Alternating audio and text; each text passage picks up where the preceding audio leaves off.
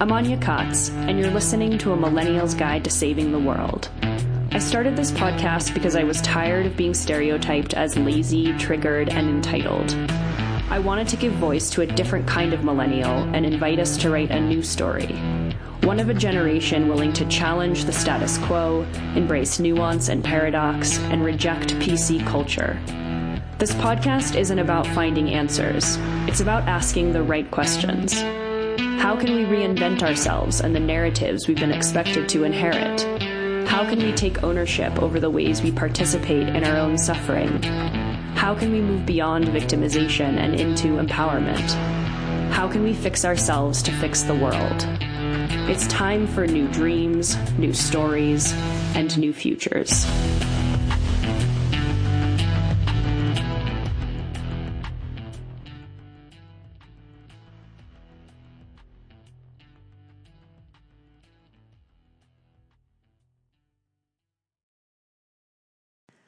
Hello, everybody. Welcome to another episode of the podcast.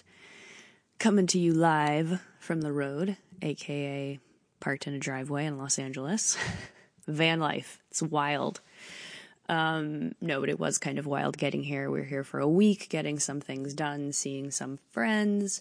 Um, and actually, we're here a bit early. It was very, very hot in the desert in Utah um, where we were driving through to get here.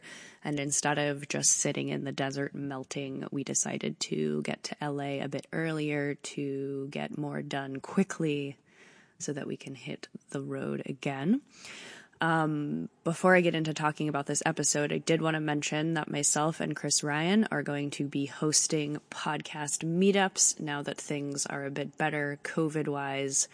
I'm personally extremely excited to get back to meetups and to to meet up with all of you. Um, always a little bit of a difficult process because we're on the road and everything is unpredictable and we just sort of follow our noses. So trying to schedule a time and a place that we're going to be proves to be very difficult. And often the meetups, um, if you've participated in them before, you know they they're normally not announced until a couple of days before.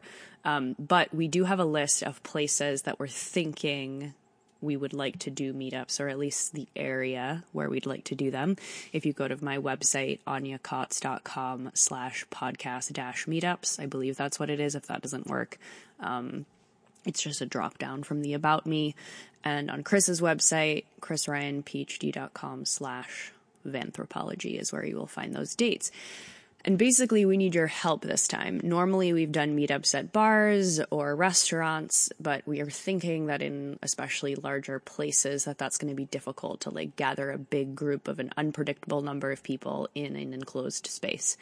Um, so instead, we were thinking, well, maybe we could do some of these outside. So maybe like at a park somewhere or at a beach, or if someone has land that they'd like to donate for a meetup where we can have a fire and chill and people can BYOB or whatever else, um, please let us know. Uh, send us an email at uh, 81131podcast at gmail.com uh, and just put where you are, where you think we should host a meetup. Either if you own land, um, or if you know a place like a restaurant or a bar that has some open space that you think we could safely gather a group of people at. Um, you know, and not have to be separated. I don't, I don't really know what's going on in cities nowadays, to be honest. I feel like being back in LA feels like I'm in like some galactic federation or something, like in the Target trying to figure out the self checkout.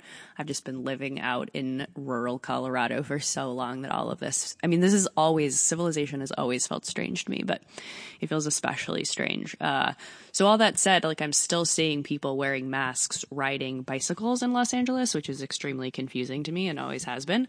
So I'm not really sure what the regulations are anymore. But if you do know a place wherever you live, that has like an open outdoor space, some open barbecue or something like that, and you think it would be a good place to meet up, and it's listed on our list of meetup stops or somewhere nearby, again, please let us know. 81131podcast at gmail.com is the best, most organized way to contact us about that.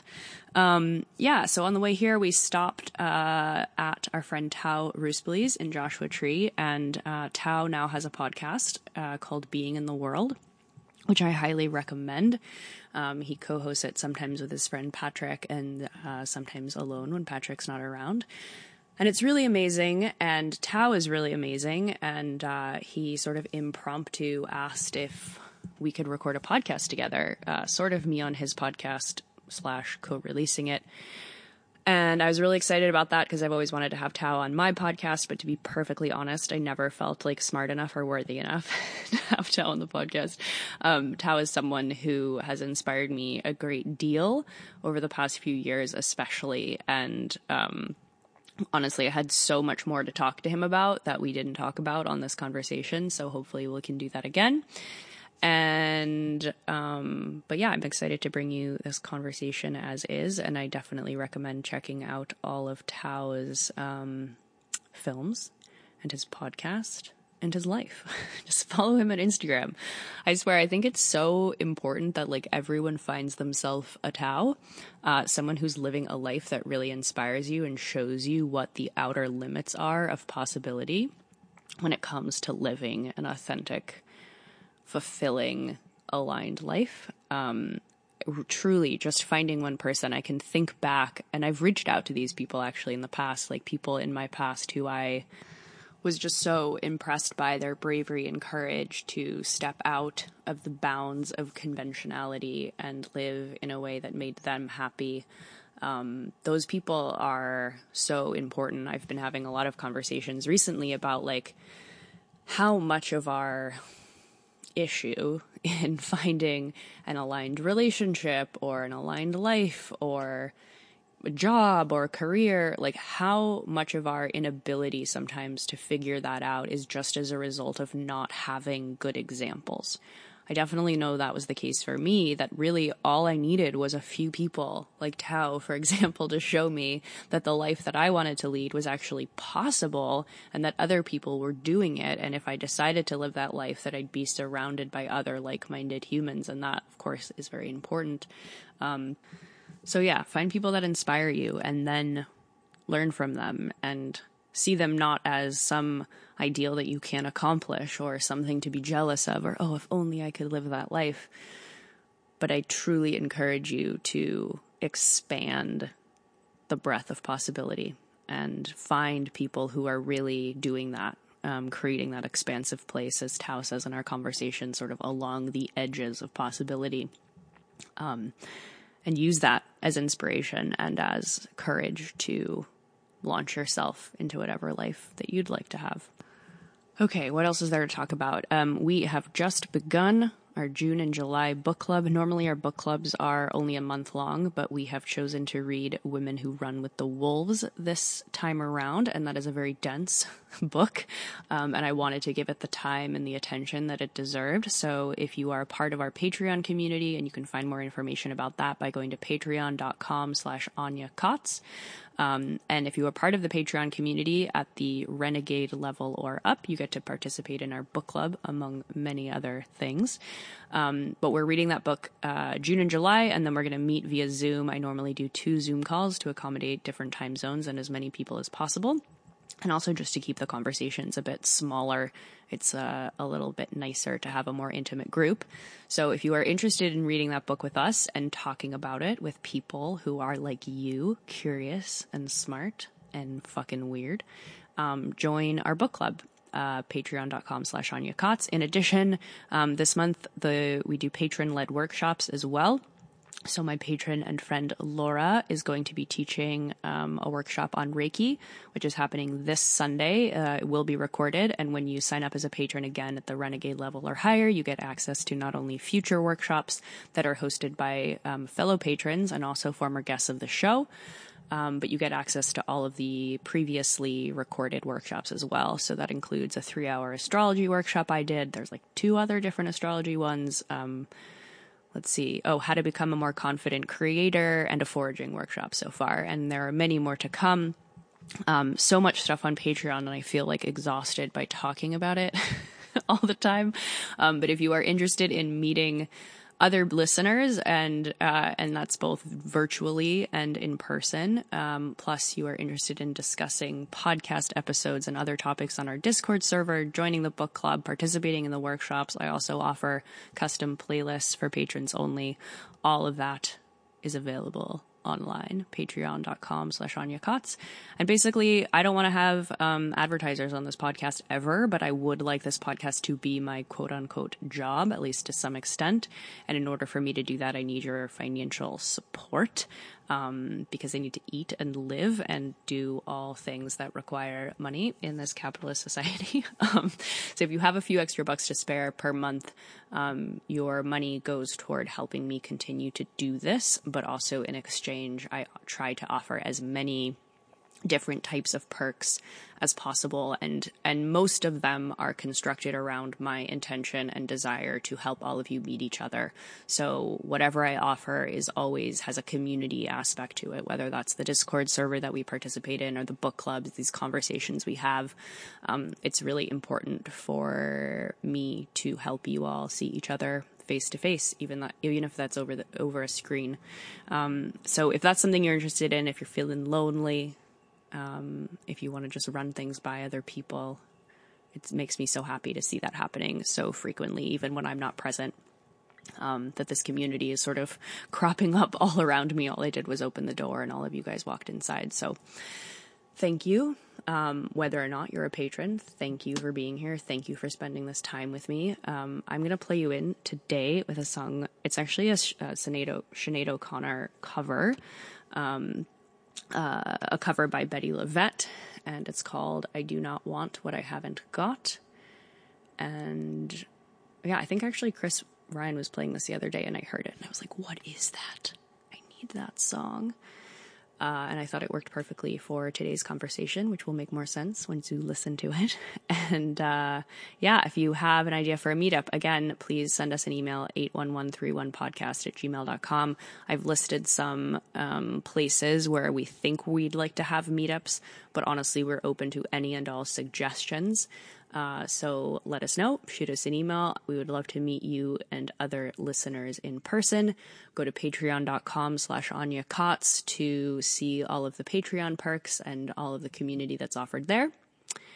Enjoy the song, and I will catch you on the other end. So I'm walking through the desert, and I'm not scared although it's so hot.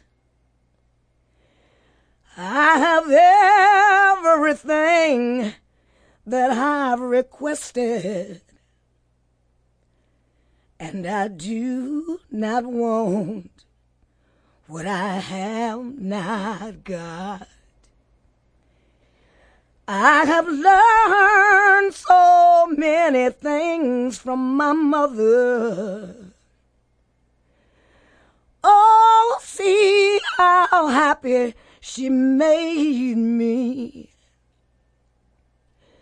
I will take this road so much farther, though I know not where it takes me.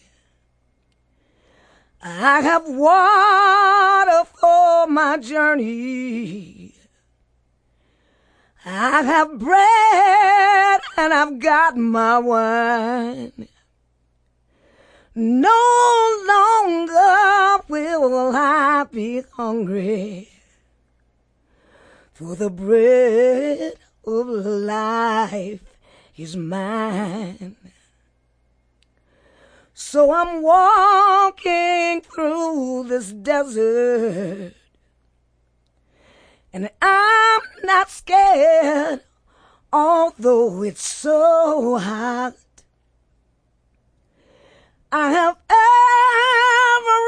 everything that I've ever requested, and I do not want what I have not got.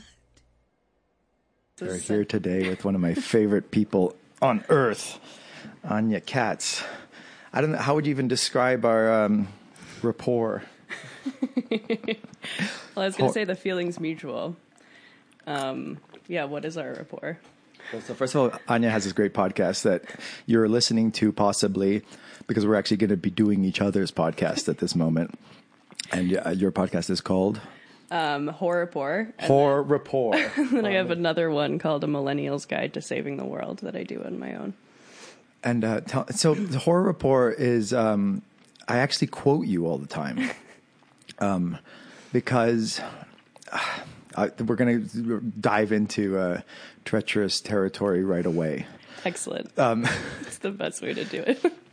no, so so um, I listened to uh, with great interest to your podcast that you do with your partner Chris Ryan, mm-hmm. who's also a dear friend for the last ten years and also one of the stars of uh, Monogamish, and that's how I met you. Mm-hmm. Um, and you guys had this amazing conversation about the Me Too movement, mm.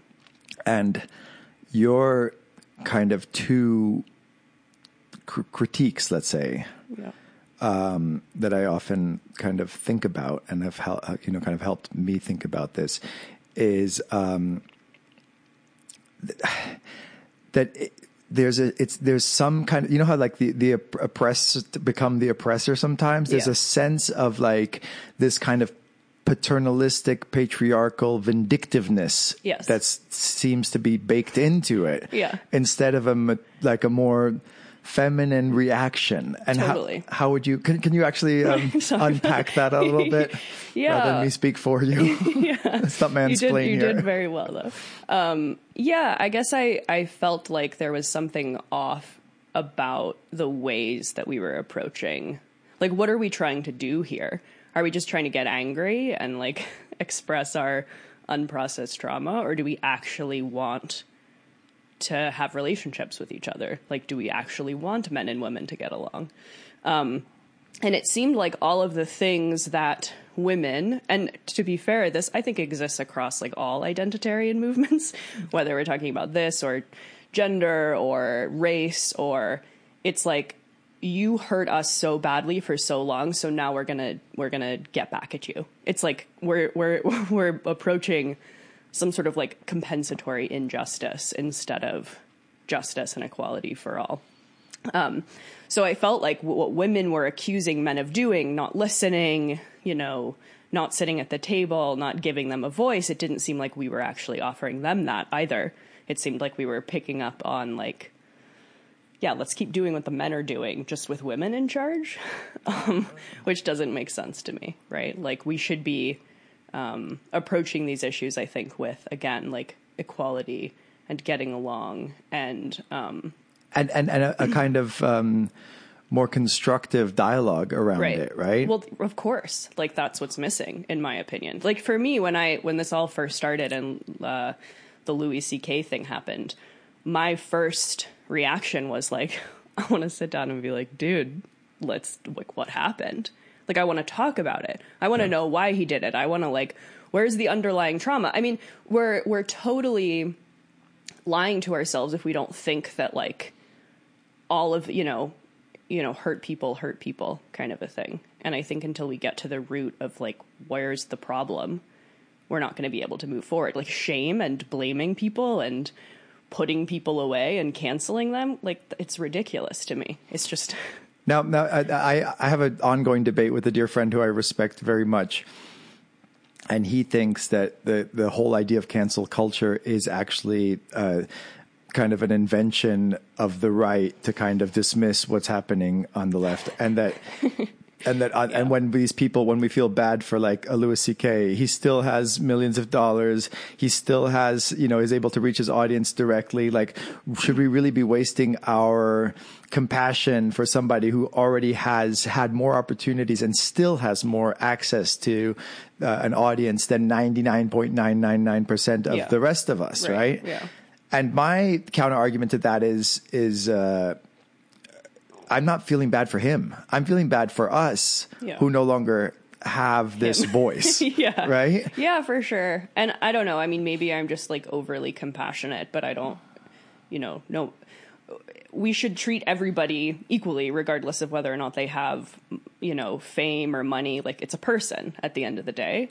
Um, and I think the Louis C.K. thing is just a public, you know, sort of forward facing fame version of that story. But that kind of a situation is obviously happening in like regular culture with regular people who aren't famous. So how how are we approaching that as an example for how we might approach this if it was our friend who Right. got caught doing this, right? Um, and I think cancel culture is affecting like the normal person, right, who goes on Instagram and like isn't sharing enough of whatever someone tells them to share, and they're you know please deplatform, and you know it is happening to normal people. Uh, so I think you know of course, and, and to be fair, like of course there is abuse, and of course people are harming people, and of course I'd like to prevent that. Um, I just don't think shame and blaming people and, and and and, and retributive kind of Yes, punitive and- yeah. uh, like stances about Yeah. these things are the way the most evolved way right Yeah. and we it's interesting we do it with killers yeah, like there, there'll be a lot of people who are you know putting you know standing up for the rights of violent criminals or obviously for drug offenses Yeah. we, we i think we all agree on us progressives that there should be no punishment for that sort of thing Right. but i think even when in even in cases of violent criminals there seems to be sometimes more compassion for and a, a more kind of expansive view Yeah. of like the causes of that behavior and all this kind of stuff. And then as soon as it gets to something sexual, it seems to be this like Yeah. throw away the key, Right. lock them up, and uh, and and there and there there there no longer is that more evolved kind of stance Right. from people who are proclaimed progressives, right? And I think a big cause of all of this to begin with is sexual repression. So by like putting it farther into the closet, by not talking about it, by encapsulating it in this sort of shame, to me is not going to actually help the problem ultimately. Yeah. So Like- what you said in the podcast that stuck with me is like we need to unpack a little bit like why is it so traumatic for somebody to see a penis, Yeah, right, and 100%. see somebody masturbating. Yeah. Yes, of course, we need to have consent, and we need to have this is that's the the positive side of this is that there is you know a, a respect and a, and. A, but I think that respect sometimes can turn into a fear, right? Yeah. Like there's there is an issue of like fewer and fewer people having sex because they Yeah. would rather just masturbate. It's safe at home, right? Yeah. And and uh, and like if you make one wrong move, there's this idea that maybe you're gonna suffer the consequences for, and it can happen decades later too, right? Yeah, totally. And so, what is it that? So, what do you think it is that makes people so traumatized by having an experience of like a Louis C.K. pulling out his dick? And Yeah. uh, Yeah, there's this great article that I that I found through Chris called I think it's called "It's Only a Penis," and it was this um, anthropologist, I think, woman who went and lived with some tribe in Africa for a while, and um, there was some like commotion that night, and in the morning, all the women were like washing clothes and sort of laughing, and she went over and she said what happened, and they were all carrying on and said, "Oh, this guy tried to like get into whoever's hut, and he was found. They, she found him in uh, her bed, and he didn't have his pants on, and then she kicked him out, and he fell out the window, and they were all just laughing. And she said, "Well, like he like he tried to rape you," and the woman said." You know, like he tried to hurt you. Like there was no word for rape. That was the other thing. So she was trying to say like he tried to hurt you by coming into your thing. And she said, "Hurt me? How could it how could it hurt me? It's just a penis." So like her entire sort of like feminist, you know, framework didn't really work and operate in that context. Um, and it and it you know I've always I don't know I I I'm a weird person in the sense that I think like my dad's gay and I was raised with a very I think like healthy balanced example of like masculinity and manhood in a way where and I haven't had a ton of traumatic experiences with men but maybe what counts as a traumatic experience? Do you think you've had experiences that other people would think of as traumatic? I mean, that's the thing. Yep. I mean, I've definitely had cases of like sexual abuse. It's not been as intense as other people for sure. But I also think like, and we'll this will get into it. Um, my mom was raped when before I was born, a few years before I was born, in the middle of Central Park in the daytime with a gun pointed to her head. oh my god. And I learned about this story probably too early, I think. Um, but she told me about it, and the way that she framed it was something along the lines of like, you know, once he was having sex with me, I was actually relieved because I thought he's getting what he wants. I'm not going to die. Oh my god. and she she'd done a lot of therapy and a lot of like work through this and i think at a young age i because of that and maybe because my family in general was just pretty open about sex like there wasn't a lot of sexual shame that i think i just sort of understood like maybe male desire in a way that other people didn't like i i, I normalized it in a way um, which I think was ultimately healthy. Like people want to have sex with each other. Like the whole world is based on that, pretty much. Um, so if we deny that, we're denying this like major, major part of life. And instead of shaming Louis C.K., like to me, all of these examples, even in the cases where they're really bad, even when someone does really rape someone, like even in these you know situ- situations where I think people did deserve to be punished to some extent, like I have this strange understanding and compassion um, for people, But men again, especially. it goes again. I think we we're able to find it more easily when there's not a sexual crime involved. I, there are Right. uh, abolitionists. There's an abolitionist movement which I have great sympathy for. Obviously, if you're on the right and you're listening to this, there, there'll be no sympathy for it whatsoever. Maybe, but I think that.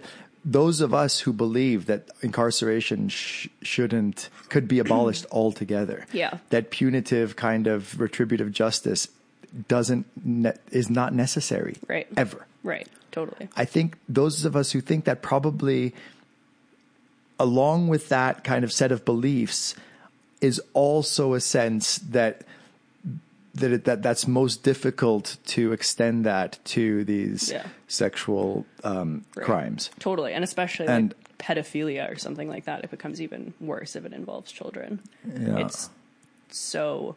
I mean, so there's a yeah. sense of so so if you take this from a right wing perspective, like my favorite conservative philosopher who I've mentioned a few times on the podcast is named Roger Scruton. Do you know about him? Mm-hmm. He's this he just recently died, but he's this like British, you know, very thoughtful. Uh, uh, um, Chris Ryan, your partner, posted the other day. Who's on Twitter? Who's the most obnoxious person who you find yourself uh, most often agreeing with? Right. For him, it was Bill Maher. Uh, yeah, yeah. And I said, well, what, why? I think that's a really good question. But the opposite question is equally interesting is who is the most lovely person that you most often disagree Oh, yeah. with? And people usually have trouble, I think, un- disentangling like somebody actually being a decent human and, Yeah. and even if they have beliefs that are the opposite of yours, right? Uh, yeah.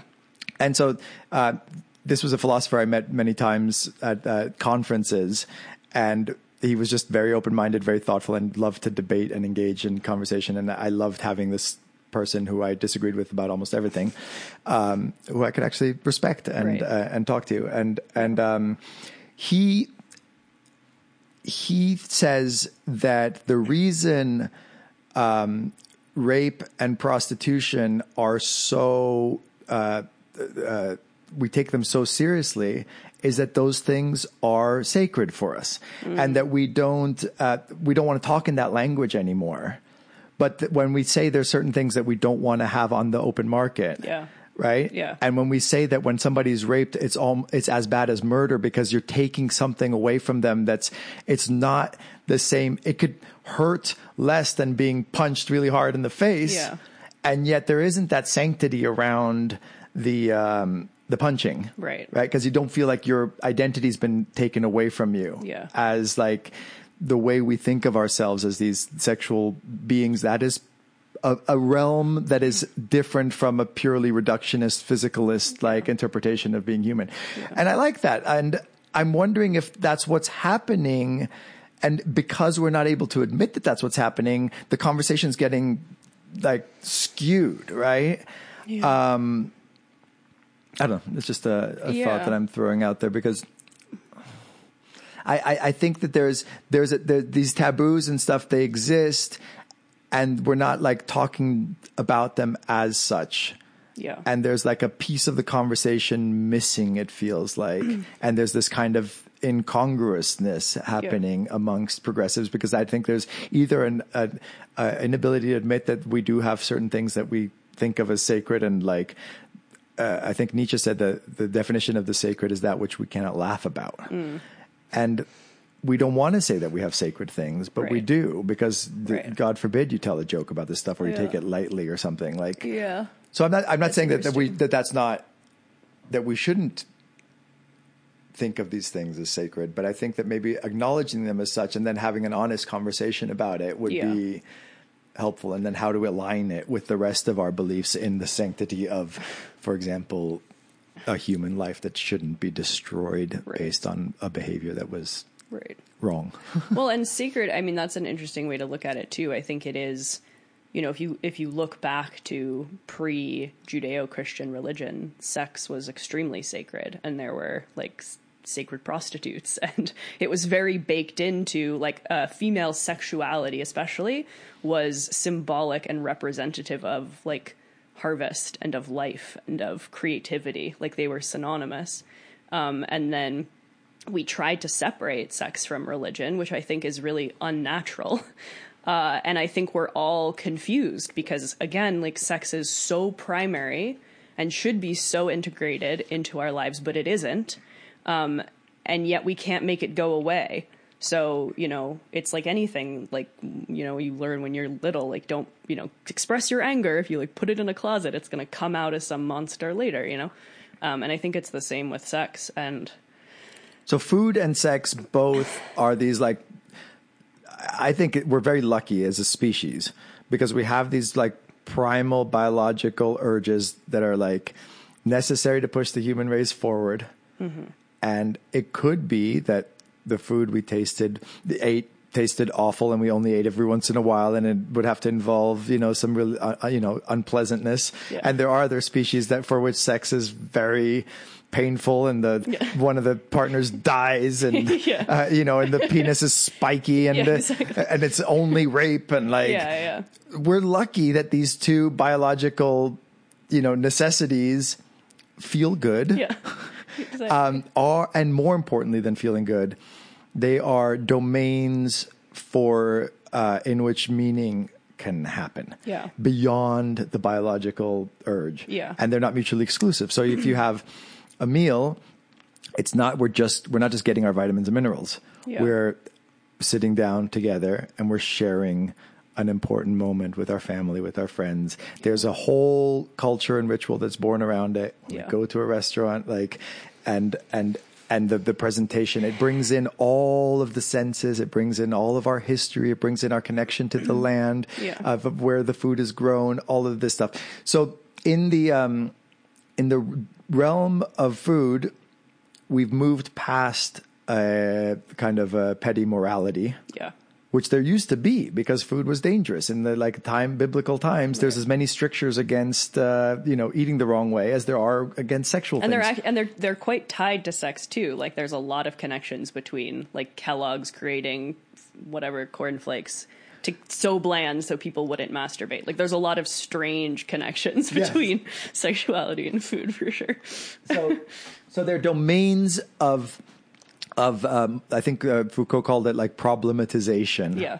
Right. And um, but so there's a way I think that we should learn from our food practices because we don't want to McDonaldize sex. No, Right. We right. don't want to make it cheap and and and the same everywhere and uh, so that's not when when we want to liberate sexuality i don't we have to be careful not to go to think of that Yeah. as trivializing Right. but we found we have this great example in food that you can have it three times a day you have to you don't have to feel guilty that you're eating Yeah. you can um, you can have it be plentiful and abundant Mm-hmm. and and and and and free from shame Yeah.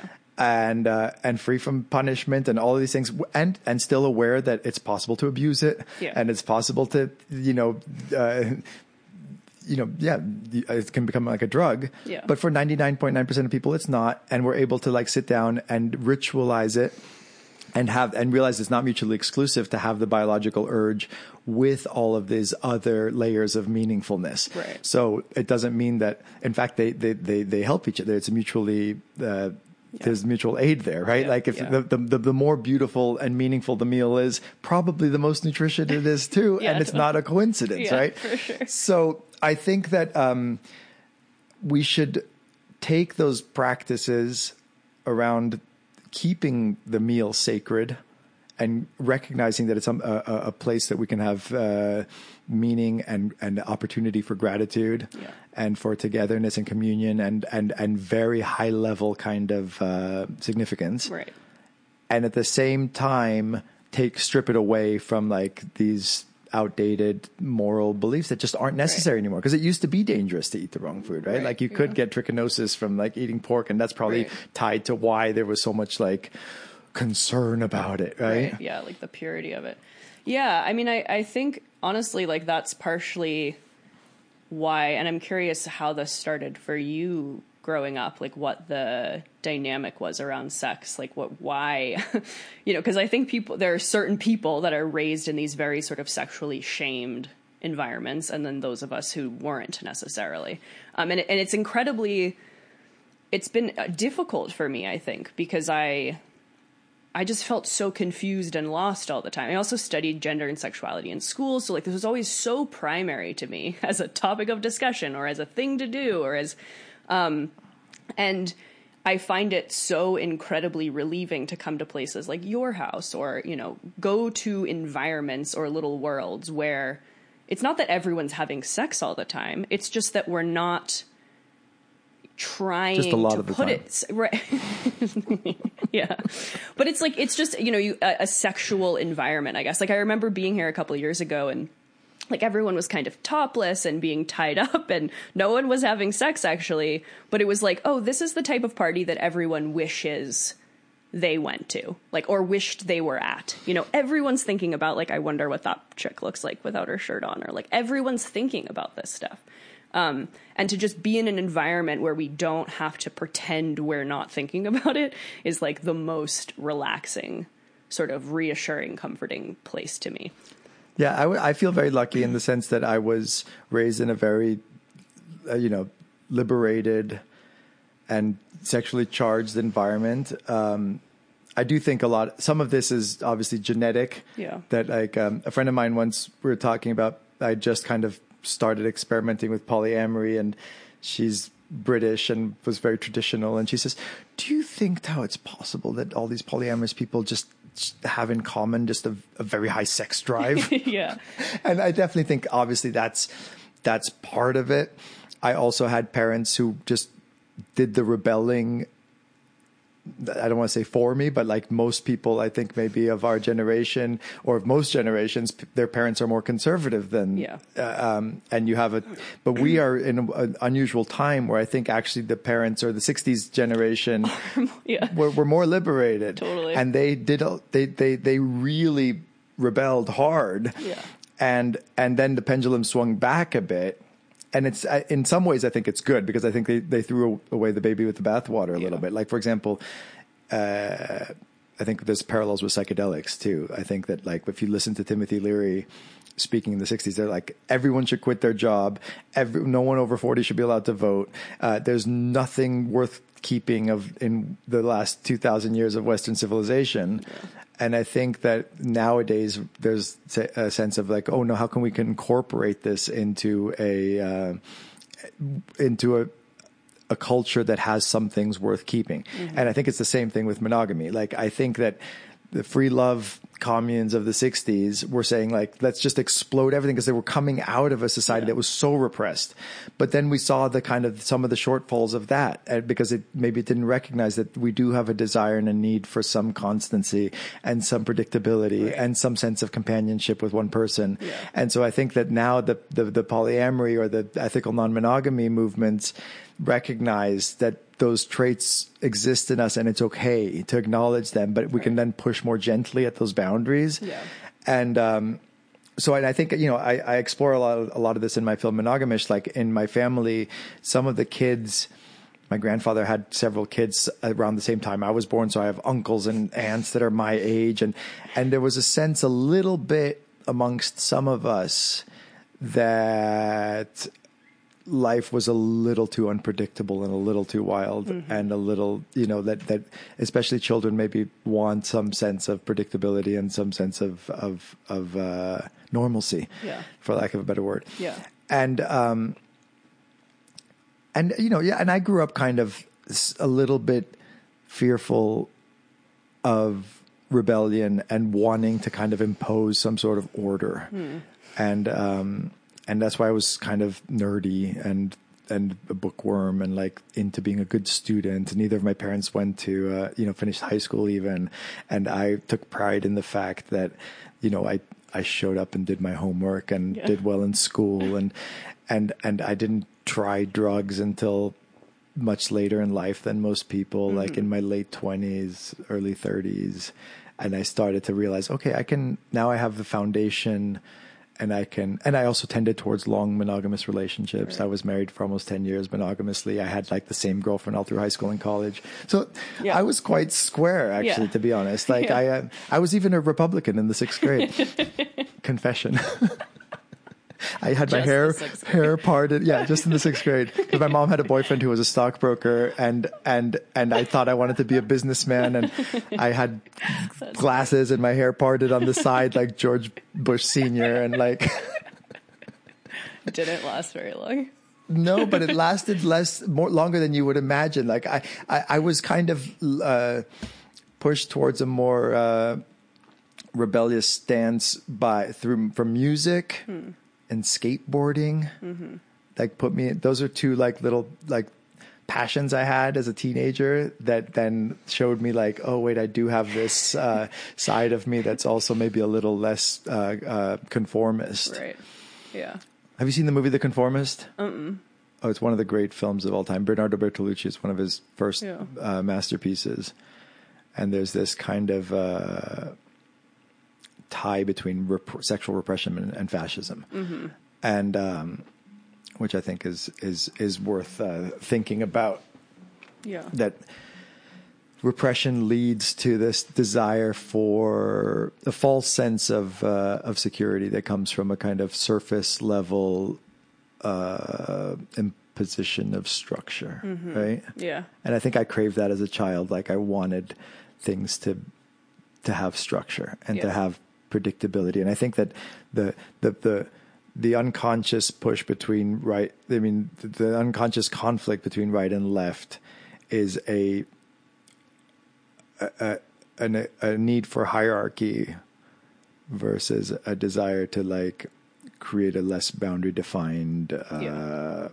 world, right? Yeah, and it's very I mean, I did it too. And even though I grew up in a sort of unconventional family, I would often talk about the sort of life I wanted to lead or the sort of relationship I wanted to be in and the reaction I would get all the time was like good luck with that. like sounds great. Like, I want to have this close intimate partnership and I want it to be open and I want like the openness to like add to the intimacy of that and I want to live in this world basically. And it was just like a bunch of people like sounds great but it's never going to happen. And for some reason, I guess that was loud enough that I listened to it and I also like started working in marketing and like got married and was living in San Diego and like bought a house and I mean, that it was ended in a total crisis. Uh, but I just I didn't know where to go. Like I didn't know where to put myself. Basically, I just thought like maybe I'm just one of the very few people who's like this, and I so want to Like this being like how? well, I don't know. It's hard to it's hard to describe. Just completely unconventional. Like I go, you know, me in the conventional world has always felt very strange. Like whether that's the types of relationships, the types of schedules, jobs, like where people shop, what they're shopping for. The whole thing is like malls. Like all of it was always very foreign to me, and I had to sort of fit myself into it. Um, and the life I wanted to be living was like out in nature somewhere and you know happy and half naked in a pool or you know just like And now you're living this. and now I'm doing it finally. But it took me it's crazy to me because I always knew I wanted it. It wasn't like I discovered later on in life that this is who I was. I've always known. I just didn't know how to create that life for myself. And I think also I was just really I was got you know I met the person I married when I was 22 and i think we got married when i was like 25 um, so i just didn't have a lot of experience and uh, yeah i uh, it took a long time for me to finally be like actually that that life could exist i could do that actually there are people I, and i think part of that was actually finding chris's podcast which is called tangentially speaking. yeah and um, the three best episodes, of course, are with me. They are good. Yeah, No, Chris, I- Chris, Chris is the one who inspired. Uh, he was one of the first podcasters I met. This is like uh, ten years ago, and he had just come off the success of Sex at Dawn, Mm-hmm. and he was like, "I'm doing this thing, this podcast," and he had a little recorder. And to be honest, I didn't believe in it at all. I was like, "What's he doing?" But he was determined, and then now, like hundreds and hundreds of episodes later, he's Yeah. like it's given you guys both like an, an, an amazing freedom, right? Like to be Yeah. able to just like live in, in Colorado on your beautiful land on, Yeah. and, and travel around for months at a time in your van. Yeah. They have a sprinter van. I think this, um, have I told you my Freudian, uh, interpretation of why we love, uh, our trailers and RVs? Uh-uh. So, you know, Esther Perel talks about how we, we have, uh, uh, conflicting desires and needs that we try and get from the same person, right? Yeah, so on right. one hand, we want safety and security and predictability. On the other hand, we want, uh, you know, eroticism and danger and the unknown and and Yeah. and adventure and and and one of the main problems of contemporary relationships is that we we think that if one person can't fulfill all of those things, then there's something wrong with them, or there's something wrong with us, or something wrong with the relationship yeah. and and that this is a good case for like allowing a little bit more openness. But my theory is that while we can't have both those things in a human, we can have them in an RV. Because on the Yes. one hand, it's this like phallic projectile, you know, missile going out into the world Yeah. and it's like finding always new things and then inside you have this womb like predictable uh, safe and always the same environment Yeah, yeah. People are always surprised when we like go and park in someone's driveway. They're like, "Oh, we made up the bed and the room for you," and we're like, "Actually, no. Like, thank you, but no. Like, this is what this is our home. This is literally where we live. Why would we not sleep in our bedroom?" It's a know? sprinter van from uh how old is the sprinter van? Uh, I don't know. I think 2012, maybe. It's really cool. And they call it vanthropology, right? yeah, Scarlett Johansson. Scarlett Johansson. Yeah, Um, yeah, So, so uh, there. Just to set the scene here, we're on uh, my little compound in Joshua Tree, and uh, Chris and Anya. I haven't seen them since COVID, but they're, you know, two of my dearest friends, and um, when they come, it's wonderful because they're like turtles. They have their house on their back. I don't have to worry about yeah. hosting. Right. or, or or making beds or anything and it's just a wonderful pl- way to be like Yeah. just to have this kind of nomadism and really kind of walking the walk when it comes to uh, living a more liberated life i think you guys are just really really set an amazing example um, it's not uh, it's not theoretical let's put it that way Yeah. It's so crazy to hear you say that too, because I feel like so much of what I'm doing or wanted to do was like inspired by you too. Like I heard how so well, I feel I think I don't know, I heard your episode on Chris's podcast, one of them at least, early on. Um and I remember when I was like coming up creating the podcast, which took a while for me to like figure out what I was trying to do and what I wanted to say. Um and this isn't horror report, this is the other podcast, but I had a list of like the guests I wanted to have, and some of them were like totally probably impossible to get. Um, but you were in that top. There were like five, five. It was like Yay. you and Gabor Mate or something. Um, and yeah, I, I, I think what when I heard the podcast episode with you and you, I sort of saw photographs, maybe followed you on Instagram and saw what you were creating here. It was like, oh, that's exactly the energy or the thing that I've been trying to figure out how to create, right? Like, and I think a lot of it is, and people do this with non monogamy too. I did, where I- you know, the you understand the ideology or you understand it theoretically, but it's like, how do I put this into practice? Like, how do I actually create this? And I felt like what you were doing was like, oh, okay, that's a blueprint of sorts. I would like to do that too. Like, and I think we all should be doing that to some extent, So creating these little worlds. I think you're pointing at the importance of community. Yes. And and I think that uh, I tried to have an open relationship in my 20s and the word polyamory didn't exist. Yeah. And we literally thought we were inventing this thing. Right. which as far as we were concerned we were because we didn't know anybody else who was Yeah. doing it. Yeah. And um there was nothing to fall back on when there was issues. Right. And we had to just like be inventing it from scratch at every turn. And I think that that is very difficult. Um, and there's a reason when we get married, for example, that we do it in public, right? We do it in front of all of our friends and family. Why? It's not. Some people say, "Oh, it's just a private thing. It's the thing that you you two have. Like, why do you need to go and announce it? Why do you need to have a piece of paper about it? Like, Mm-hmm. and I I disagree with that. I think that we do need to announce it because we are communal creatures. And we do need to. We when we get married, we're asking our friends and family to acknowledge and recognize us as a, this thing, Right. which is real. It's not an opinion. It's Yeah. not like a, oh, I think they're married, but Yeah. he doesn't think they're married, right? Like we want it to be an objective fact, Right. And I think that that goes for uh, uh, ethical non-monogamy as well. Like Yeah. we want to have a sense of support that a community can provide. Yeah. And, and a recognition that, that if things aren't going swimmingly, then that's okay, and that, that you have people to talk to who understand Yeah. uh, the issues involved, Yeah. and that um, yeah, Yeah, and I think like it was so incredibly helpful for me to see what you were doing or to actually witness people who had these types of relationships or who who were living the type of life I wanted to live. And then I thought I wasted so much time in my 20s not doing what I wanted to do basically because I didn't have examples of other people doing it to sort of like feel like one it was possible but also kind of understand how it worked. Um, and when I started my podcast, it was like I would like to do that for someone else as well. Because how many other people? There has to be so many of them who are all weird like me, who all you know have always wanted a, uh, an open relationship or just to live in an unconventional way.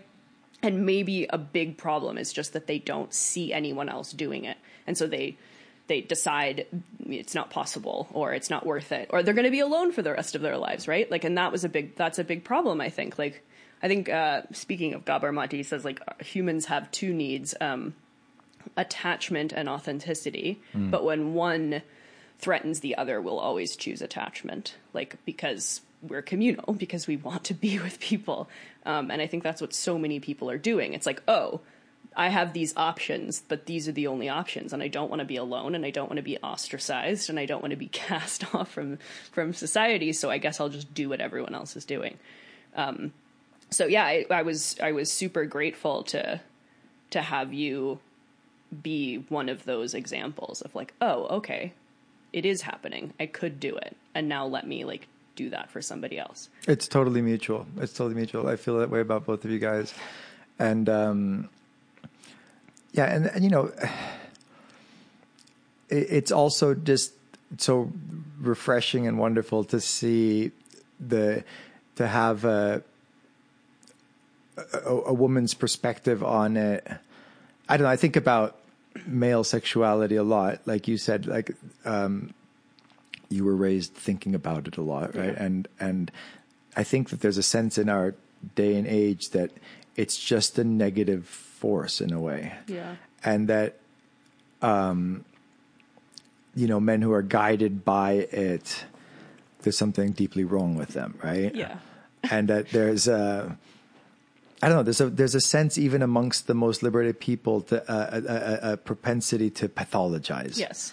And and I think it's you have this wonderful perspective that that that is just in your face about guys. Let's not do this. Yeah. Yeah. and and and I've come to the conclusion that like I think the best metaphor for male sexuality is fire. Like you can it can burn the house down. Mm-hmm. Right. It can be used to in in a destructive way. Yeah. Right. Um, and we have to recognize that Yeah. that potentiality. Yeah. But it also can cause warmth and cook our food and Right. make us, you know, Right. able to function in the world in a way that we wouldn't otherwise, right? Right. And I think, you know, for young men, you know, the more we normalize, you know, and you ask any, and that's the other thing too, like I had, how many women have actually like sat down with a six year, 16 year old boy? Like, how does it feel to have an erection at all times of day and like not know what to do with it and not know who to talk to about it? I mean, I have a lot of compassion for it. And I think also like, like we're talking about desire, I think to some extent, right? And I, I, I think that's a big part of horror porn. we say is like to depathologize desire. To me, I think there is always like information and juice and fascinating stuff that comes as a result of actually being honest about with ourselves about what we desire. Um, and I think that's what drives us, right? Like let's put sex aside for a second, but when we, you know, get a job or build a house or decide where we want to live, it's all because we want it. you know, we want that. We're desiring of it. To me, desire fuels life to some extent, right? Like we're constantly chasing what we want. And of course that can be, that can become negative or it can become narcissistic or we're hoarding or whatever. Um, but I think in, in a healthy expression is, is super beautiful and primary to our species. Um, so I've never felt like if there's a guy, like I always, I like love being catcalled. I'm just like hell, like yes, like this is they're they're not harming me. They're not. I get that sometimes that can happen, but it's like this person is like, hey, I see you. You're beautiful. Why wouldn't I be into that? You know, but I'm like I'm like totally the outlier in that situation. I I don't know. I, I just think it's um it should be celebrated. There was there was a famous clip on YouTube of a woman um, like dressed kind of not that provocatively, but she Yeah. had just like a very small waist and she's wearing these black jeans. Have you seen this in this No. Uh-uh. like white t-shirt? And she had someone secretly follow her and then just show like what she had to go through all day long of she's walking around New York and everyone is like, "Woo, damn girl!" Like you know, all like everywhere she walks in every neighborhood, the cat calls, the whistles, the, the the turning, and everything like that. And um, and you know, she was like wanting to show how difficult it was. And then uh, it was interesting because this, first of all, a guy decided to do the same thing. The, one of the fittest dudes you've ever seen in your life put on a really tight t-shirt Yeah. and these tight jeans, Yeah. Latino, hot, you know, the handsome, bracing man. And he's like, okay, watch. And then he had the same thing, like girls looking at him, smiling, so guys like, like just getting, and then a lot of the comments that were critical were like, okay, first of all, there's a, a, a, a uncomfortable kind of racial and class thing going on here Right. because she was obviously kind of wealthy and like walking around neighborhoods that were much uh, less well off than she was, and there was like an implicit bias against. Uh, you know, minority cultures and poorer cultures that are maybe have a little bit um, less PC attitudes about these things. They do, but also they have a recognition that there's like uh, this is a pleasure that's free, right? that we can all have. Um, Yeah. the- looking at somebody who's beautiful, like, And are we really going to take that away from Yeah. from from people and criticize and say that you're somehow Yeah. uh, morally reprehensible because you appreciate somebody attractive walking by? But again, there is there are attitudes that can be. Uh, but I I don't know this whole thing of like like not feeling safe. I had an interaction that was again people are going to think I'm crazy for announcing this all the time, but I don't lock my doors. I don't lock. I have no locks on any of my uh, trailers here, and I've had over two thousand guests here. Um, I never had even a pen go missing Yeah. and um, and I, I just take. They handed me the key to the house when I bought it. That's the first and last time I saw it, and um, and it's it's just also it's a natural disposition I have. Yeah. and I'm sure it goes hand in hand with openness and all a lot of these other things we've talked about. Yeah. But I just have never locked my car door. I leave my key in the ignition. Like I just I it, it doesn't matter what neighborhood I'm in Yeah. and I've never had shit go missing. In fact, the only time that I used to argue with my ex-wife about this, and I remember once she convinced me to lock the door, and I left the tripod in the back seat of the of her car, and someone broke the window and stole the tripod, and the window fixing was way more expensive than the tripod. And I was like, "Look, if we'd left the door open, they would just open the door. Told you so moment. Yeah. they could have just opened the door and just Right. grabbed the tripod, right? Right. Anyway, so the other day, I had a really unpleasant interaction with somebody who was a guest who was, had not been here before. And she was, of course, from San Francisco. And she said, I don't feel safe coming down. And you didn't, you should have made it more obvious in the listing that there, uh, that there's no keys and there's no way of locking the.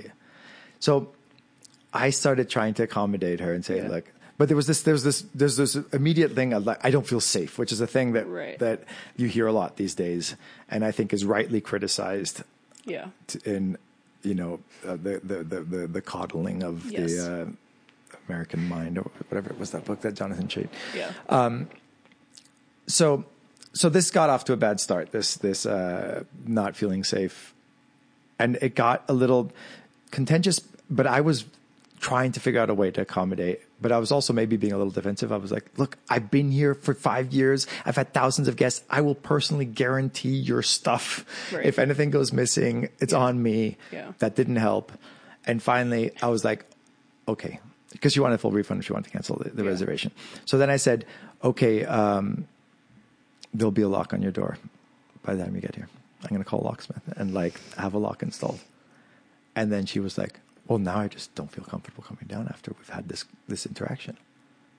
And I was So it has nothing to do with that, really, at the end of the day. You know? well, no, so it had turned the fact that there had been like a, the, a, a confrontation between us Right. made now there was a new problem, right? So, yeah. so then I was like, okay, I'm going to. Res- there's a that you could respond by getting confrontational, or you can just just be as open and and and loving and mm-hmm. and and accommodating as you possibly can. Yeah. So then she asked for a video of the of like the the scene with the bathroom and how do you get the you know from the trailer to the bathroom and everything. And I was like, I decided, okay, I'm gonna just humor this a hundred percent, and I. So I, I decided to make these videos in a, from a really loving and vulnerable place Yeah. of like, this is how I live Yeah. and it's okay. Yeah. You're going to be okay. Yeah. And, um, and it was, it was, it was lovely. Like to, to, She to- to- came? she, so, so she, she apologized. She was like, Wow. I'm really sorry. I, I, I'm thinking the worst. Um, like this seems lovely. It seems, Yeah. it seems amazing. Um, and then she had to cancel for some reason. And I wonder if that like wasn't part of the motivating thing for all this to begin whole- with. Oh, wow. Um, yeah. Totally. anyway, I, Yeah. this is a, long story to say. Um, I think we have. I think a lot of pol- political perspectives are kind of deeply dispositional, and some people have Yes. dispositions that are more uh, just naturally open and wanting to break down barriers and Right. some people will want and you can find examples to justify whatever your perspective Yes. is Yes. and you're never going to be able to convince somebody by examples Yeah. because just the fact that i haven't been robbed or killed so far right. yeah I, I remember i said what are you more concerned about like locking the door from the outside so your stuff is safe or being able to lock the door from the inside when you're in Right. and she was like i'm so baffled right now you mean i can't lock it even when i'm in there i was like I, i'm sorry like I, it literally is a non-issue and that that seems crazy to Right. some people who live Yeah. in constant fear of Yes. needing to have Yes. walls right Yeah, I mean, and, and I get frustrated sometimes because there's that like common assumption or agreement that apparently all women have made. Like, you don't understand what it's like to like walk to your car in a city at the end of the night and you're just constantly like you have to hold your key in your hand because you're just constantly worried that someone's gonna like rape or murder you. I was like, I've never had that experience. So that's fine that you have, but that's your personal contextual subjective experience and I have a different one. And and the fact that I have a different one doesn't I'm not saying your perspective or opinion is wrong. I'm just trying to say that you're one human and there's a lot of other humans with lots of other opinions and experiences. And I'm not going to be pulled into that. Like I'm not going to be pulled into the camp of being afraid just because someone else is, you know? Um and I just don't experience that. I I move through the world and if I was raped, okay. like but I'm certainly not going to live my entire life like anticipating my rape. Like what the hell what kind of a life is that? I had a guest the other day from Oakland who was an, an abolitionist, um, and she had gotten robbed at gunpoint in Oakland, and the, the the the guy got nervous and shot her, and the bullet entered her her thigh on one side, just missed her main artery there, grazed her labia. She said. And I mean, she she had entry and exit wound in the middle of her thigh. Wow. And I was like, so what happened? She's like, I didn't press charges. I didn't call the police. And I, I wanted to kiss her feet. Yeah. I was like so amazed. She was like, where that, because the one thing is in theory, and another thing then is in practice. Because I've always had, again, this is a dispositional thing. I'm not going to convince you of it through examples or tell you, like, oh, bad shit doesn't happen. But Yeah. the few times bad shit has happened to me, there's no part of me wants to involve an authority that I despise Right. and that I don't accept Yeah. anything about. I, I don't think it's helpful. I think that I think to me, these people walking around with uniforms and guns do more harm than good. And if somebody stole my stuff, I would see it as a tax on getting to live the wonderful way that I do. Yeah. So now it's I've Right. I've had I've accumulated enough wonderful experience of not living in fear Yeah. that it would be worth whatever they could take from me. Yeah, Like uh, yeah, and then and then as far as that sense of like like physical safety there was a guy in the 90s who wrote a book called Bomb the Suburbs and I don't remember the name of him but he did a, a bet with America he said because people think of like the danger of being in like bad neighborhoods Yeah. and uh, he said well I'm going to go to every bad neighborhood in the country and I'm going to go by myself at two in the morning Yeah. with no protection whatsoever and I'm going to make a wager Right. and the, the, the, the stakes are my life. I'm going to bet my life because if you guys are right that all this is so dangerous, Right. maybe I'm going to get killed, right? Yeah. I think I'm going to be fine. Yeah. And, um, and if I win the bet and that nothing does happen, all I ask is that, that you just open your mind a little and live a little less in fear of the unknown, of the, Yeah. of the other, you know, which we so often do. Like we otherize the, uh, the, especially people in who, who have less. Yeah. Um, yeah. I, I, and I, I don't know. I, um, I feel like I definitely, I mean, that probably because I learned about that thing from my mother at a young age, but I remember thinking like, okay, so rape, that's a possibility that could happen to me. Ha- let me think about this in a way or like train myself to the, to the point where if it did happen to me, it wouldn't ruin my life or be traumatizing. Which is, I mean, of course, who knows how that situation is going to go or any situation is going to go in the moment. But I do think we have a choice about how we move through the world. And I think we're kidding ourselves if we think that, like, punishing someone or calling the cops or, like, what do people say, like, making someone take accountability, whatever that means, is actually going to help in the end. Like, to me, that's totally removing our agency to say I can't heal from my trauma or I can't I can't live a happy life unless someone else does something or unless someone else is punished or someone else takes responsibility.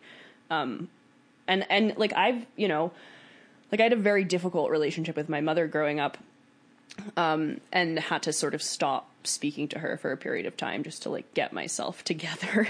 Uh and we we have a relationship now, but um I feel like I learned a lot through that of like coming to terms with, you know, what I had experienced, going through the the part where I was super angry and like, how could you do this to me? And um, you know, you hurt me in all these ways when I was a kid and and like, okay, and then I got to the place of like that's not ultimately going to help me to just be angry with her forever and and force her to take responsibility for something. Um, I can grieve and I can process all of this and I can heal and I can grow up without that. I don't need someone else to tell me, you know, you were right. Like I can, I, I say something all the time where like we can accept responsibility without taking the blame for something. And I think people have a really hard time with that. Uh, they think that by coming from that place of agency or empowerment of like, yes, I was raped, but I'm, I'm okay and I'm not going to blame that person. Like they're super troubled, obviously. And When I interviewed the um, um, the Dossie Easton who wrote the Ethical Slut, yeah, she said she she re- she had a moment of realizing how far her kind of worldview and you know kind of structures differed how how how much they differed from the mainstream Yeah. there was a woman who his husband husband had cheated on her and she wrote an article in Cosmopolitan or something Yeah. that- saying that she decided to forgive him and that they were they were moving on right, Right. and um together yeah, and a lot of the comments were like how can anyone with any self-respect Right. you know uh, uh, accept that this had happened to them and she said I just literally could not comprehend what someone's self respect has to do with what somebody else happened to do on their free time. Right, And that, and what, and that how somehow forgiving somebody gives you less sense of agency and, um, and power Yeah. And and she just said it just didn't compute for her. And she said, I realized that there's this chasm between mine and the and the the mainstream perspective on these issues. Right. And so I, you know, I, I don't want to going into the rape uh, dialogue. I don't feel like I, it's my place to, to to opine on this. I'm not a woman. Um, of course, men are raped a lot in prison. Yeah. I think, um, and it does have. You know, there, there are we can be victims of it as well. But I think in in the realm of these other things like infidelity, that's a little less fraught. And Yeah. but we, we can like discuss the philosophical underpinnings of it, of like how do we take how do we empower ourselves from a uh, from a kind of attitude of f- forgiveness of dialogue of and I, I think I made a mistake early on and I- but I, I don't know we can discuss this do you think that it's right to divide it between like a feminine and a masculine attitudinal or is that a little retrograde It is to. I, I mean, it is to me because I, to me, I'm not talking about gender specifically. I'm just talking about like energetic qualities that can exist outside of a human. good right? good good good Yeah. So I think, yeah, for me, I, I find those, that terminology actually super helpful. And of course, we as people contain both of those energies within us. But I, I mean, for me growing up, like I, I, as I think many of us were, we were only taught about masculine forms of value and power. And so we think in order to have value and power in society, we have to take on these sort of like ownership, domination, these like more sort of masculine, you know, protection, like all these women going back to the workplace as a way of empowerment. Is that is that what we want to do or is there some sort of feminine version of power and value that we've lost along the way? Of course we have right? Like of course we have. Um, and it's very difficult to practice like to me i think vulnerability for example is very feminine. I think trust is very feminine. I think relinquishing control is a very sort of feminine characteristic. But how do we do that in a society that takes that so easily can take advantage of that um, So it's like, how can I find places in the world now with people in certain environments where I can do that safely, where I can sort of practice and honor and remind myself and others that there are these other forms of value and power that we've lost along the way. And I think that's the way, you know, rem reminding ourselves of that, like, if there's going to be some sort of revolution against the patriarchy, it should be sort of like matriarchal and feminine in nature, in my opinion. You know, it shouldn't be the same medicine um, that we've been taking this whole time. So what does it look like? Can you unpack that a little bit more? Like in these realms that we're talking about, like of the the the Me Too movement of cancel culture, insofar as it exists, I I, I accept that you know maybe some of it is exaggerated, but Yeah. What do you think is the alternative? Like, can you Yeah. can you can you give some examples of like how you would approach in this more? Yeah, well, and I think I think it's very difficult to do any of this because we are so far removed from our natural human environments, right? Like we should be living in a community of 100 people. In which mm-hmm. case someone does something badly, you know that person well, so you can engage with them about it. They're not some like random actor on a screen or some random person on social media who you can't communicate with. So I think part of the like to me the biggest revolution is to get back to that environment so that we can engage with each other in more productive ways. Um, I'm not sure how I can how I can necessarily say that this like widespread cultural Me Too movement could be different because like the premise is entire wrong is entirely wrong to begin with, right? Like the fact that we're canceling a celebrity for doing something we don't know them, we weren't there, like the whole thing is messed up from the beginning. like it doesn't make any sense. So I don't I think Good, I, good. so I think you have to just like tear the whole thing down to begin with.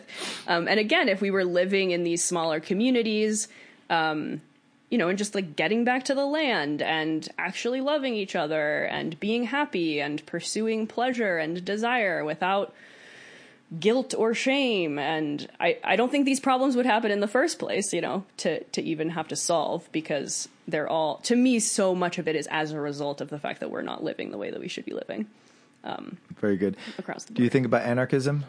Yes. Do you consider yourself an anarchist? Um,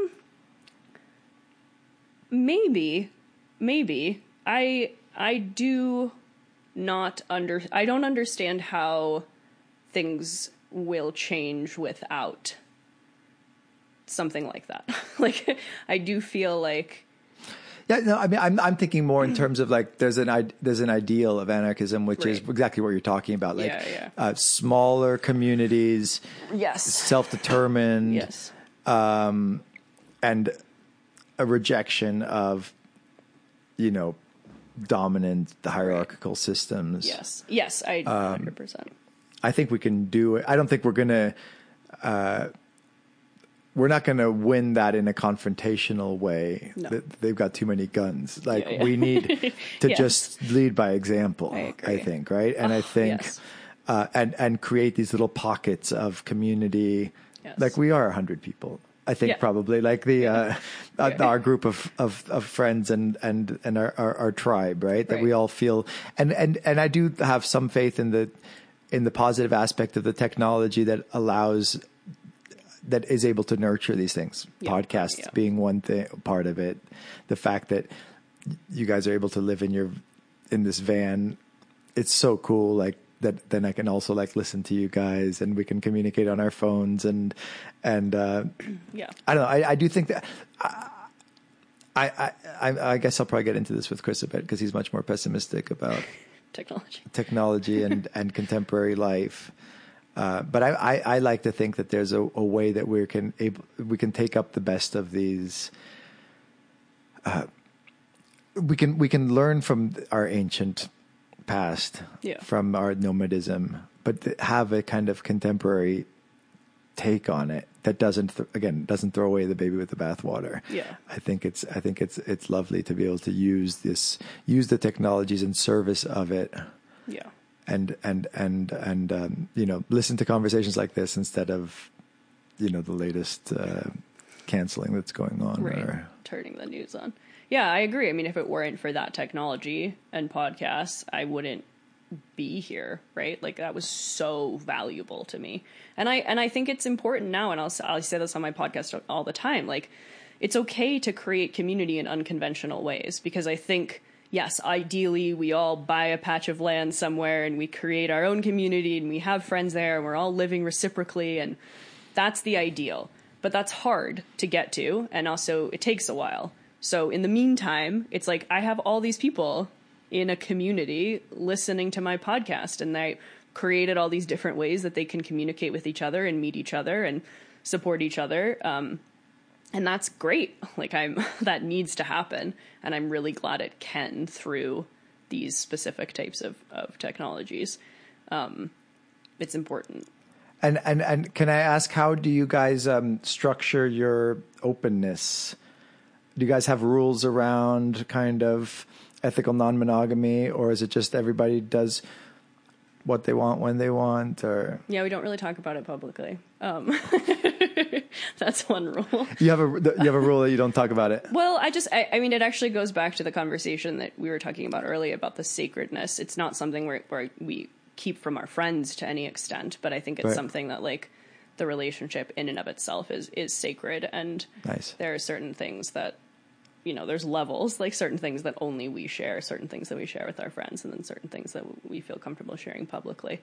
Um, I will say though that it's something that we created together, um, which I, I think is interesting because when we we so crave the rule book, like I did, like tell me how this works, tell me how you put this together in real life. Um, I think what actually happens is that while there's this like ob- umbrella non-monogamy openness thing, every couple and every dynamic is going to be unique, and you sort of can create whatever you specifically want in that container. And I think that's really cool and really freeing. Like I don't think I would have the same kind of relationship or dynamic with every different type of person, right? I feel like we were talking about this last night. Like it gives you a way to explore all these different parts of your personality in different contexts. Um, so, yeah. Cool. Do you have any questions for me? Yeah, this was a dual podcast. yeah, yeah. By the way, like if you're listening to this on Being in the World, go find Anya on Horror Rapport. yeah. and what's the name of the other one? A Millennial's Guide to Saving the World. Yeah, and um, and vice versa. I, I do like this idea of like uh, cross pollination. I do. I hope that we can get people to each other's uh, uh, worlds. Yeah. because there there there's a lot of common ground, and I'm, I've, I've you know I've I've loved meeting people that you know know you guys. I, there is the sense of this kind of expansive tribe that I love. That they're people who are searching, that are breaking down boundaries in a in a in a thoughtful way, that are kind of celebrating what it is to be human and all the joys that are you know available to us if we're willing to kind of thoughtfully uh, question Yeah. and push at at the at the the unspoken rules, Yeah. right? Did you, like in this creating this space, did it sort of just happen? Did you did you buy this place intentionally thinking like I'm going to create this kind of because I feel like you do this with Joshua Tree and in Bombay Beach too, and I feel like it's something that was very inspiring to me. This idea of like creating a world, you know, an alternative world, and that you can take that you can do that out of nothing. Like people think we're so limited in our resources or what we can accomplish because we live in America or because we live in this civilized world. And I feel like we have so many opportunities that we don't take to create alternate environments and worlds. And I feel like you do that. And I never knew if you did it intentionally or was that just something that you It's a good question. Like, I don't know how much I believe in intention mm. being even possible. I, I mean, it's like we have this dialogue with ourselves and with the world that's always unfolding. Yeah. I, I've thought of myself lately as like because I've I've identified less and less as a filmmaker, hmm. and so then I think of myself as doing applied philosophy. Um, yeah.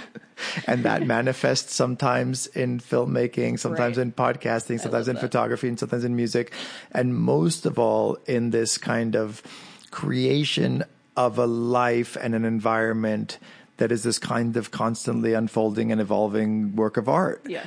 And that it, and I think that what's happened is as we spend more and more time looking at screens, um, the last thing I want to do is like dedicate my life to looking at screens even more. Yeah. Like I've I've maxed out on that. So Yeah. now I'm interested in in uh, the th- uh, three dimensional experience that that pushes at the again pushes at the boundaries of the four four Yeah. edges of a, of a of a movie screen.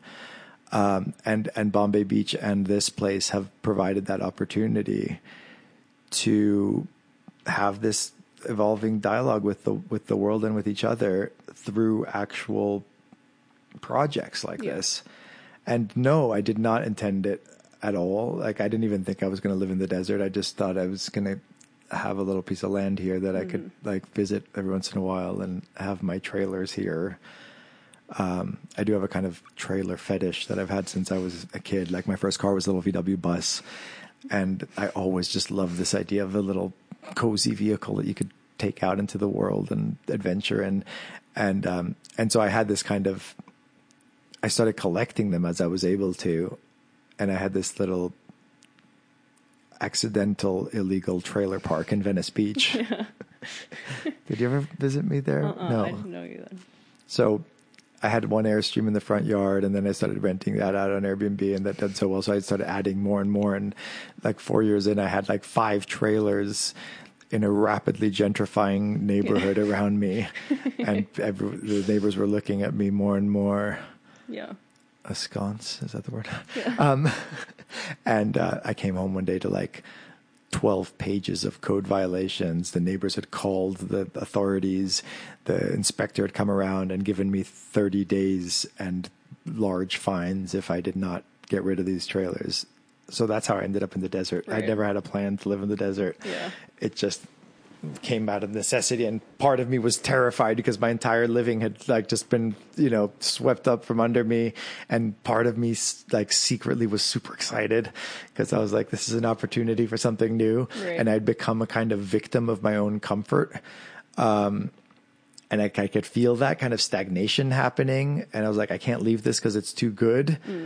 And at the same time venice is getting more and more boring it's uh, venice beach california we're talking about Yeah. it just become this super like yuppie techie like Yeah. just it had been this edgy place and that just that edge just went away like so dramatically and and by edge i mean again we're talking about boundaries a lot like to live near that boundary on the, that edge Yeah.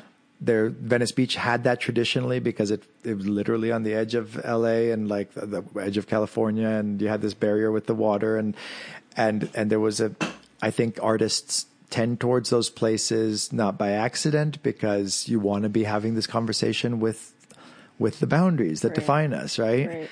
and there's a great example in uh in uh, being in the world my film where one of the philosophers talks about the fact that in the 80s like the uh, the German soccer team that that that had been very dominant in the World Cup the Brazilian team figured out that they were had this very subtle fear of the boundaries and that they could like because Germans are so boundary defined Yeah. that they could manipulate that that that fear that the Germans had by playing very close to the edge Right. and uh, so and they were able to beat the German team by uh, by taking advantage of this of this um, this vulnerability. Yeah. Um, anyway, so I think I think artists are attracted to these these edge cases. It's a lot of what we've been talking about. Yeah. Like how do we how do we test those boundaries? And um, and so the desert for me is that now. Like the desert feels like what what Venice Beach used to feel like 20 years ago, 30 years ago. Right. And it feels like this people exploring new ways of life, uh, new senses of community. And there's an excitement, a palpable kind of ex- feeling of like new interesting people keep coming here. And what happened in Venice, like there was there was that sense for a while, and then afterwards it was like, oh, you're moving here, and it was like a little kind of strange and and and and wrong feeling, and then it was like, oh, wait, you're moving away, yeah, Yeah. you can't afford it anymore. That sucks. Like, and then like five, ten really interesting people that I knew moved away, and five, ten like, you know, slightly boring people moved in in their stead. Yeah. and uh, and unfortunately, that that you know, I think a city like I'm sure this has happened all the time in Soho and different places. Like the city can withstand a lot of abuse and change without its essence changing. The desert is much more fragile, and I worry that like just a f- couple of the wrong people Right. and attitudes and like some people coming to exploit this sense is a real danger. And so, how do we how do we preserve and nurture uh, this culture in an intentional way is super important. And I think about it a lot. Yeah. How, you know, how do you make it function without exploiting it? Yeah. And that's what's wonderful about this ab- ability to rent to people. I, I joke that I get people's baggage, luggage, and not their baggage because I have this kind of temporary communal feel Yeah. with people coming through. But now it's become more and more of an actual commune because there's more and more people living here. Yeah. And uh, I know that I'm playing with fire a little bit by by doing that. Uh, but I'm willing to take these risks because obviously there's, there's no reward where there's no risk. Yeah, I remember I listened, I forget who it was, some guru talking about the only way to have a healthy community, or I think he was talking about a spiritual community, was to have that in and out thing going Yeah. on. Like you cannot have No the- pun intended. Yeah. That's what she said. like there has to be movement. Um, but yeah, I love what you said too about applied philosophy because I I think that's exactly like I, I say I feel like again maybe this is overly simplistic, but like the world is made up of belief systems and thoughts, and then whatever we do with them. And if we can, if more of us can apply our values and our desires into like this tangible world that we live in, um, that we'd be a lot better off. Uh, so that that that concept of like this is what I think, this is what I believe, this is what I want, and I'm not just going to sit in some comfy chair and talk about it at a conference. I'm actually going to create this. Yeah. Um, and and again, it's like the the possibility to th- to that is super inspiring to me to like exactly what you said like what is the edge? What is the most avant-garde shit that i can put in the real world? You know like that inspires me a lot. Um, yeah, and, and this this dialogue between the idea and the and the the instantiation of it is so interesting.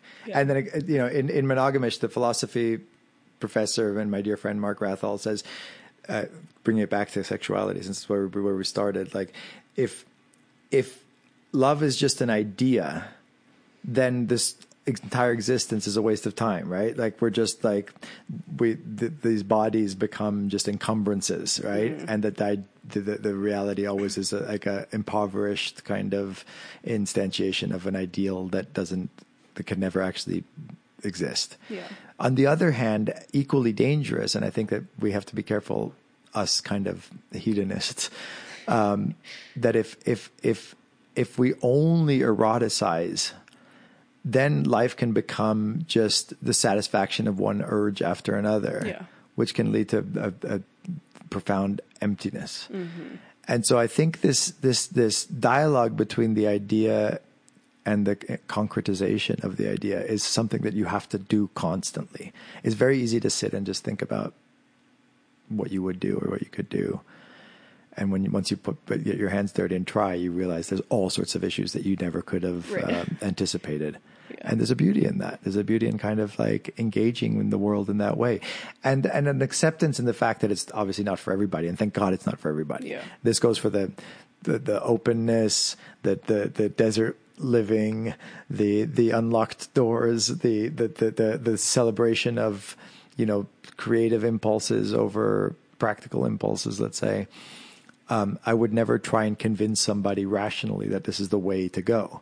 But I do think that we're finding each other, the ones who are predisposed to this, and helping each other kind of reinforce uh, a sense of a culture, I guess, of a li- of a continuity between between you know times and Yeah. from our parents' generation, and like Yeah. kind of carrying that torch a little bit. For sure. I've definitely found that. Like I talked earlier about it being, uh, you know, rejecting that when I was a kid by wanting to be super conservative and square, and like then realizing later on that no, I actually do have that in me to to want to question and question authority and and um, and invent a new way of being. Like I definitely, I think about life life itself being a, a, a work of art and a narrative that I don't want to like. It would be inauthentic to think about it too much in the third person, but there is a part of me that wants to kind of uh, live a life that's a good story, Yeah. right? Yeah. And that it's okay to sometimes make choices based on that, Yeah. and that, and and and and to have a a life that's a uh, a uh, reflection of an imaginative impulse, Yes. right? Amen. Okay. I think this is a great. Can we do this like um, on a regular basis? Yes, please. I would like to have like a, a regular chats with with both you and Chris. I think this is really valuable. I love I love again it's it's the concretization of the idea. Yeah, we should do it. I was just gonna say we should do a three way once. okay, Oh, we could. that would be fun. You mean on the podcast? On the podcast. Yeah. I mean, Don't push stop over here. hello again. Thank you for sticking around and listening to that conversation. I hope you enjoyed it. Please go listen to Tao's podcast. Honestly, every episode that I've heard is amazing and highly recommend his films Being in the World, Monogamish.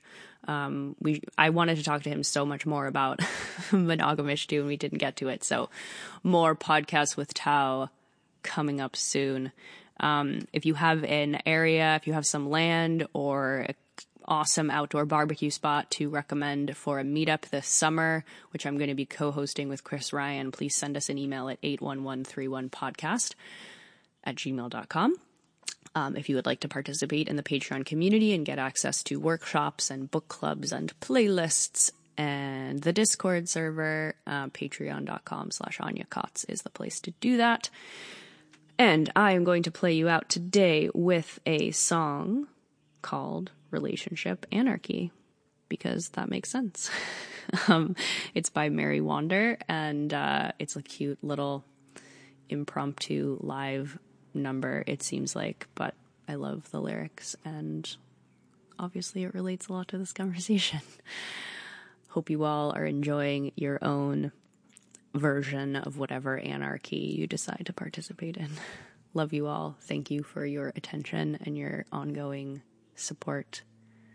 It means very, very, very much to me. Until next time. He's a salesman. He's a salesman. Don't know what to do. Maybe I should move across the country, settle down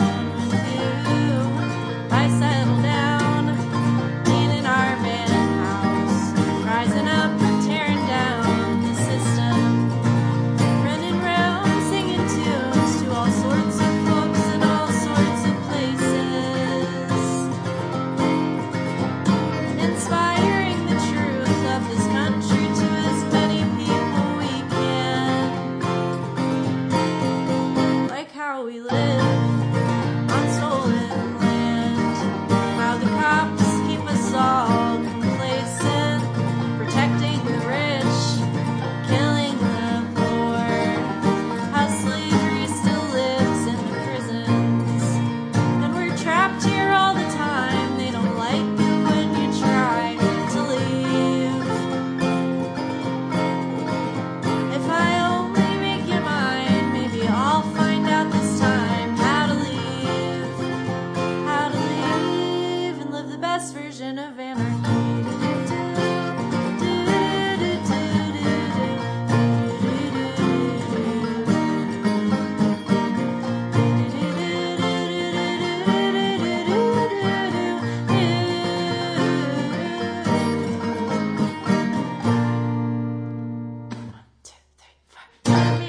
Unkind, that'll make you mine. Ownership is bullshit, relationship, anarchism. I know that you'll understand the movement, no one else will. Every night in shining armor, killing all the fascists.